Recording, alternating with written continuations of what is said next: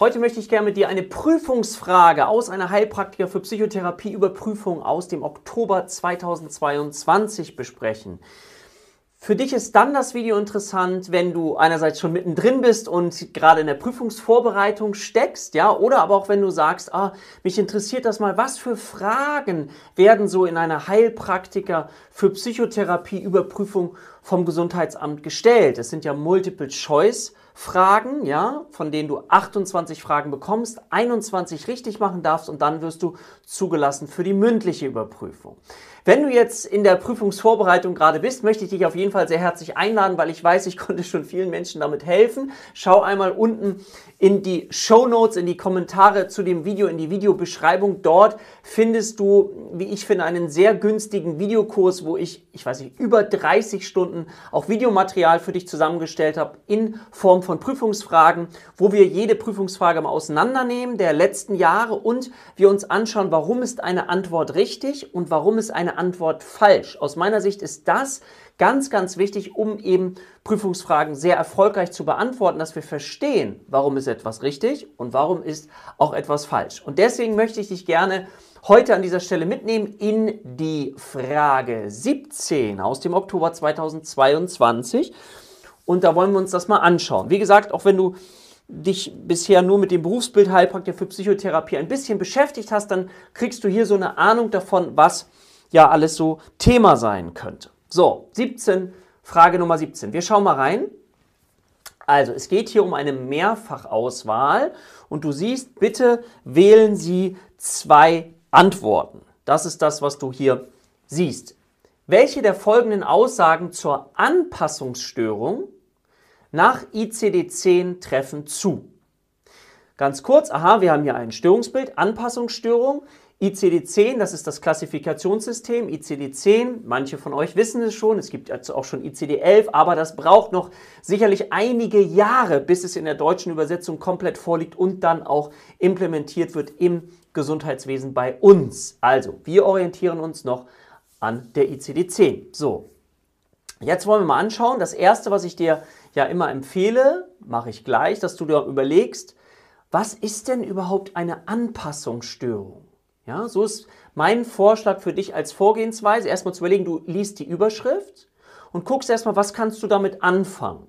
Ich lade meine Schüler immer ein, immer den gleichen Pfad im Gehirn zu gehen. Also, wir haben jetzt Anpassungsstörung. Was ist das nochmal? Aha, wir sind im Bereich ICD-10, also wir haben ja Störungswissen, Störungsbilder, ICD-10, Kapitel 4, F4, neurotische Belastungs- und somatoforme Störung. Aha, wir sind hier im Kapitel F4, große Kategorie. Wenn wir jetzt wieder ein Tickchen runtergehen, wissen wir, aha, eine neurotische Belastungsstörung. Es handelt sich hier um eine Belastungsstörung. Okay. Wie war das noch? Wie war das noch? Jetzt kannst du mal mitdenken. Belastungsstörung, welche gibt es da? Aha, es gibt die akute Belastungsreaktion. Es gibt die posttraumatische Belastungsstörung und die Anpassungsstörung. Und so kriegst du immer wieder schon mal den Pfad dahin, okay, und dann kannst du später, wenn du lernst, eben immer diesen Pfad gehen. Das ist meine Empfehlung. Immer von grob zu fein und dann das Wissen aneignen. So, jetzt gucken wir mal. Also, es treten häufig Zwangssymptome auf. So, ich nehme mich mal raus, damit du dich voll konzentrieren kannst. Also, es treten häufig Zwangssymptome auf, wird hier angeboten. B, die Symptome halten meist nicht länger als sechs Monate. C. Bei Jugendlichen kann aggressives oder dissoziales Verhalten auftreten. D. Insbesondere bei älteren Patienten kann eine Warnsymptomatik auftreten. Und E. Es besteht immer eine psychosoziale Belastung von katastrophalem Ausmaß. So, jetzt kannst du ja mal schon anfangen.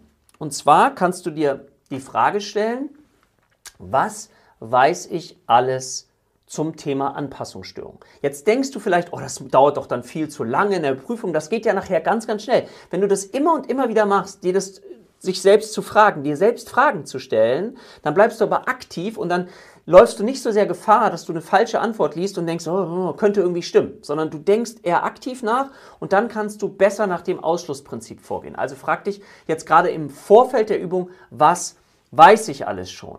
Und dann ein riesiger Tipp ganz, ganz wichtiger Tipp, den ich dir mitgeben kann und der ist echt Gold wert. Wenn du jetzt mal eine ganze Überprüfung durchgemacht hast, dann geh die Überprüfung danach nochmal durch und schau dir nur die richtigen Antworten an. Weil sonst bleibt möglicherweise etwas Falsches, was du aber gelesen hast, dann für dich so hängen und in dem Sinne, dass du denkst, oh, das erkenne ich wieder, das ist richtig, sondern liest danach ganz konzentriert nur die richtigen Antworten. Okay? Gut.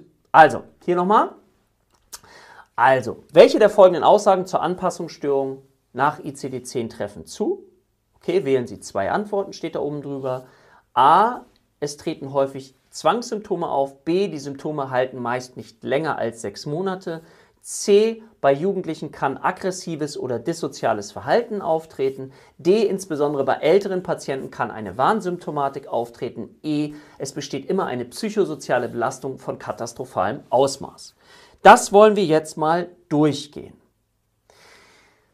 Wie gesagt, wir fangen an. Ich habe ja eben schon ein bisschen was erklärt und wir gehen jetzt mal kurz die Diagnosekriterien für eine Anpassungsstörung durch. Also orientieren uns da an der ICD-10, F43.2, das musst du nicht wissen und nicht lernen. Kriterium A, es handelt sich um eine identifizierbare psychosoziale Belastung von einem nicht außergewöhnlichen oder katastrophalen Ausmaß. So, was bedeutet das? Das bedeutet, dass du dir klar machen darfst, dass wir diesen Begriff des katastrophalen Ausmaßes haben. Und wir haben den Begriff psychosoziale Belastung.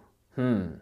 Fangen wir mal an mit dem Thema psychosoziale Belastung, weil wir haben ja das Thema Anpassungsstörung und lass uns das mal ganz einfach versuchen zu erklären. Eine Anpassungsstörung bedeutet, dass ich Schwierigkeiten habe, mich an eine neue Lebenssituation anzupassen. Aha, ich habe Schwierigkeiten, mich an eine neue Lebenssituation anzupassen. Was könnte das sein? Ja?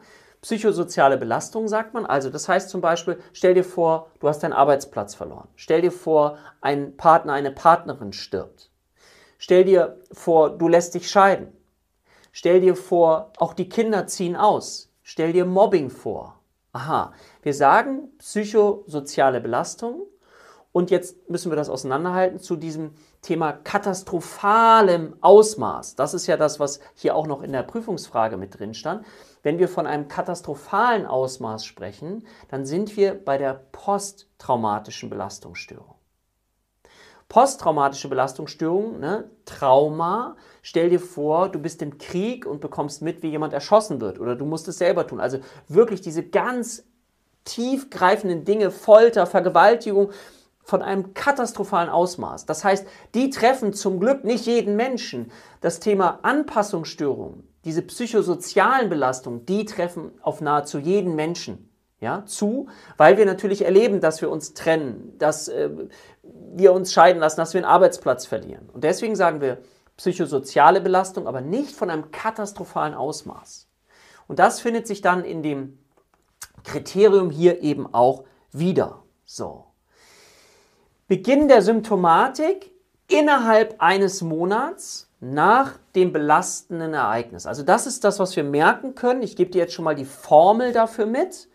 Die Formel lautet dafür, die, diese Anpassungsstörung, die Definition von dem Zeitkriterium ist so. Es tritt innerhalb eines Monats nach dem belastenden Ereignis auf. Es dauert maximal sechs Monate Ausnahme eine längere depressive Reaktion, die kann bis zu zwei Jahre dauern. Das kauen wir noch mal kurz gemeinsam. Also stell dir mal bitte eine ganz konkrete Lebenssituation vor. Stell dir vor, deine Freundin hat sich von dir getrennt oder du hast deinen Arbeitsplatz verloren. Innerhalb von einem Monat, so ist es definiert, treten Symptome auf. Welche das sind, können wir gleich noch mal schauen treten Symptome auf, ja? Innerhalb von einem Monat nach dem belastenden Ereignis. Die Prognose der Anpassungsstörung ist nicht schlecht, deswegen sagt man auch, aha, maximal dauern diese Symptome sechs Monate an. Und dann gibt es eine Ausnahme, das ist die depressive Reaktion, die kann maximal zwei Jahre lang andauern. Das ist etwas, was ich dir empfehlen würde, dass du das immer wieder kaust. Deswegen wiederhole ich das auch nochmal. Ne? Also innerhalb von einem Monat nach dem psychosozialen Ereignis treten Symptome auf, dauern maximal sechs Monate. Ausnahme, depressive Reaktionen können bis zu zwei Jahren dauern. Jetzt müssen wir nochmal gleich gucken, welche Symptome denn auftreten können. Aber das ist das Zeitkriterium. Ganz wichtig, das darfst du lernen, weil das häufiger drankommt. So, hier haben wir es nochmal. Kriterium B, Symptome und Verhaltensstörungen aha, jetzt kommen wir auf die Symptome zu sprechen, wie bei affektiven Störungen, also so dieses Depressive, aber es erfüllt nicht die Kriterien einer depressiven Episode, sondern es handelt sich um depressive Reaktionen. Okay? Das ist auch nochmal ein wichtiger Punkt. Also es trifft nicht die, die Kategorie der depressiven Episode und jetzt kommt absolutes Crackwissen. Ich hoffe, es ist nicht zu viel gerade für euch. Wenn die Symptome so schwerwiegend sind, dass es sich um eine Depression, eine depressive Episode handeln würde, würde man streng genommen hier auch eine depressive Episode diagnostizieren, auch wenn das jetzt daher rührt, weil sich ein Partner von mir getrennt hat.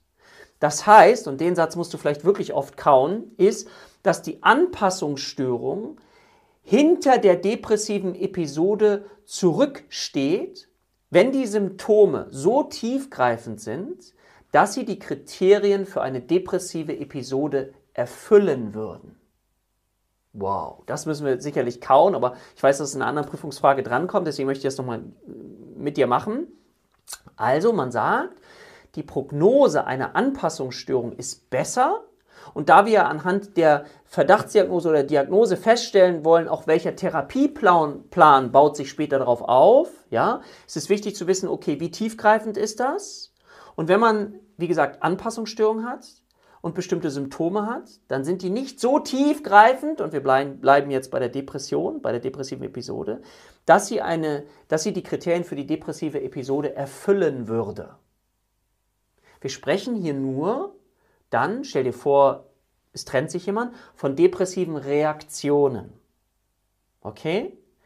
Wenn die Kriterien für eine depressive Episode erfüllt wären, würdest du die depressive Episode diagnostizieren und nicht die Anpassungsstörung, auch wenn es ein psychosoziales Ereignis ist oder einen identifizierbaren Grund, weil die Anpassungsstörung dann hinter die depressive Episode zurücktritt, weil dann die depressive Episode im Vordergrund steht und daraufhin dann auch der Therapieplan aufgebaut wird. Das ist schon sehr speziell, aber daran siehst du, wie unterschiedlich das ist, eben alltagspsychologisches Wissen zu fundiertem Fachwissen und wie wichtig das ist, das zu identifizieren, um später eben auch die richtige Therapie einzuleiten und auch die Prognose ein bisschen einzuschätzen, um zu gucken, okay, wie tiefgreifend dürfen wir hier behandeln. So, nochmal zurück. Ne?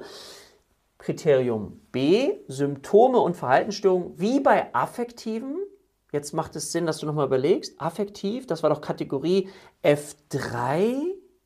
F3, und was war da drin? Da war eben die depressive Episode, die manische Episode, die bipolare Störung oder die sogenannten anhaltenden affektiven Störungen, wie die Dysthymie und die Zyklothymie.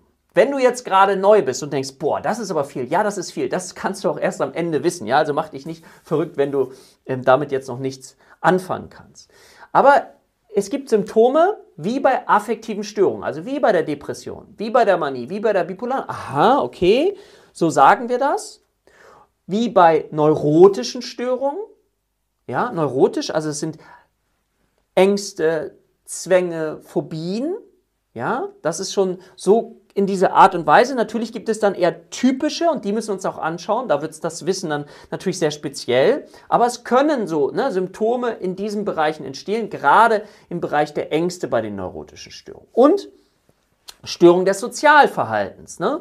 Denk an so dissoziales Verhalten etc. Kriterien der einzelnen Störungen werden aber nicht erfüllt. Hier kriegst du nochmal das, was ich dir versucht habe gerade zu erklären anhand der depressiven Episode. Ja, hier steht es nochmal, Kriterien der einzelnen Störungen werden nicht erfüllt. Sonst würden wir eher dann eben diese Störung diagnostizieren. Okay, wir gehen mal weiter. C, die Störung, ne, Anpassungsstörung dauert maximal sechs Monate, ja, Maximal sechs Monate dauern die Symptome an, außer, darauf kommen wir gleich, F43.21, die, das musst du dir nicht merken, nach Ende der Belastung oder ihrer Folgen, Ausnahme, eben hier die längere depressive Reaktion, die zwei Jahre andauern kann. Also, wie gesagt, es beginnt innerhalb von einem Monat, dauert maximal sechs Monate, Ausnahme die längere depressive Reaktion, die maximal zwei Jahre andauern darf. So, und hier siehst du das dann nochmal. Kurze depressive Reaktion gibt es, die dauert maximal vier Wochen. So ein leichter depressiver Zustand, keine Episode. Ja? Längere depressive Reaktion, die kann eben maximal zwei Jahre gehen. Auch ein leichter depressiver Zustand. Auch hier keine Episode, das wäre tiefgreifender. Was es auch geben kann, ist eben Angst und depressive Reaktion gemischt. Ja, okay. Oder auch eben vorwiegend mit vorwiegend Störung von anderen Gefühlen. Ne? Die auch aber hier affektive Qualitäten haben. Also du siehst immer, wir sind nicht im Bereich der manifesten Störungen von anderen Störungsbildern, sondern immer Qualität, Reaktion. Ja, wir sprechen nicht von Episode, aber affektive, affektive Qualitäten wie Angst eben, Ängstlichkeit, Depression, Besorgnis, Anspannung und Ärger. Oder eben mit vorwiegend Störungen des Sozialverhaltens, da sind wir dann im Bereich Kinder und Jugendliche. Ja, das soziales Verhalten zum Beispiel, ja, zum Beispiel auch Trauerreaktion kann sich in aggressiven oder dissozialen Verhalten äußern.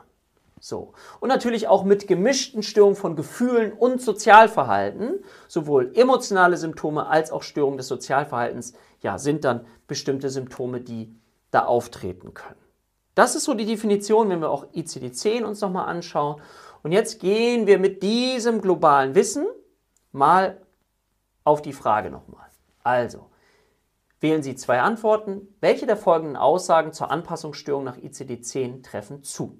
So, es treten häufig Zwangssymptome auf. Ja? Jetzt haben wir schon mal hier, aha, wir wussten, okay, es können Qualitäten auftreten, aber das sind Zwangssymptome. Ja? Wir hatten ja vorher von Qualitätenreaktionen gesprochen. Das heißt, Zwänge gehören nicht zum typischen Symptombild einer Anpassungsstörung, können aber komorbid, also zusätzlich auftreten. Da muss man dann eben schauen, was da auftritt, um es dann gegebenenfalls zu diagnostizieren, je nachdem, wie die Ausprägung ist. So, also diese Antwort ist falsch. Ja, Zwangssymptome sind schon manifeste Symptome und wir hatten, wie gesagt, vorher gesprochen von Reaktionen. Wir würden nicht von depressiver Episode sprechen. Dann wären wir bei dem Thema Depression angelangt.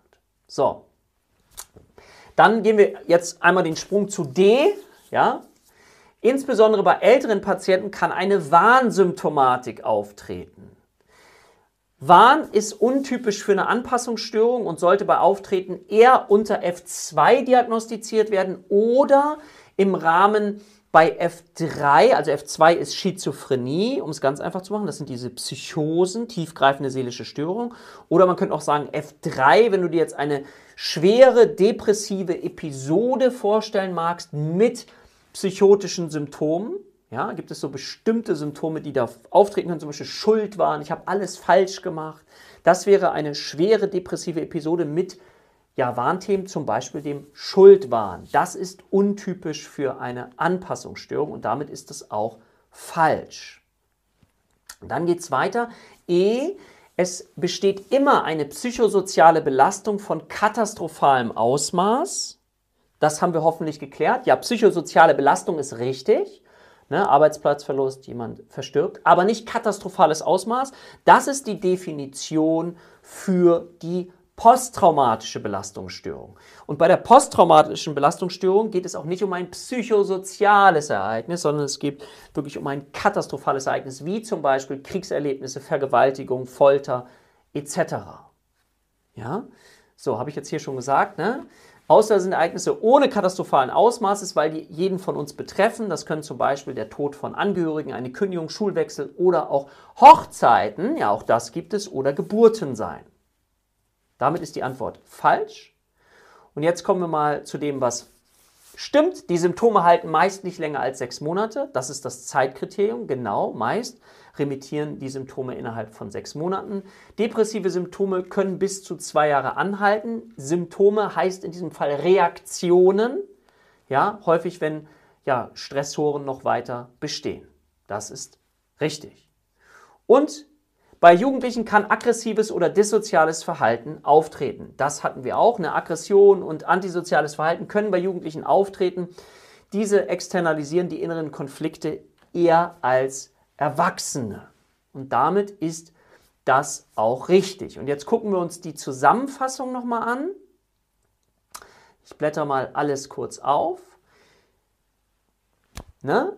B ist richtig, die Symptome halten meist nicht länger als sechs Monate. Und C, bei Jugendlichen kann aggressives oder dissoziales Verhalten auftreten. Das sind die richtigen Antworten. Und du siehst, hier sind schon ein paar kleine Fallen auch mit drin, ne? weil wir hier eben das Thema auch hatten, psychosoziale Belastung. Das stimmt. Und wenn du dann nicht richtig liest und noch liest, dass da katastrophales Ausmaß steht, dann könntest du möglicherweise diese Frage dann auch falsch beantworten. Und so gehst du aber jedes Teil durch und prüfst es, was dann eben richtig sein könnte. Ich hoffe, du konntest diese Frage richtig für dich beantworten. Ich hoffe, dir hat dieses Video gefallen und du kannst dem nochmal folgen, kannst es nachvollziehen. Wenn dir das Video gefallen hat, wäre ich dir total dankbar, wenn du dem Ganzen einen Daumen nach oben gibst und unseren Kanal abonnierst. Wenn du sagst, oh, da würde ich gern mehr drüber wissen, mehr lernen und du hast Lust, dass ich dich unter anderem begleite, dann schau, wie gesagt, nochmal unten in die Beschreibung. Da findest du unseren Videokurs, der sehr, sehr viel Material, Skript und auch eben Videos hat, um dir das alles näher zu bringen. Und dann hoffe ich, dass du die Prüfung einfach rockst und das mit Leichtigkeit ja, hinter dich bringen kannst. Das würde mich auf jeden Fall freuen. Ich freue mich auf das nächste Video mit dir und sage für heute Tschüss, dein Dirk.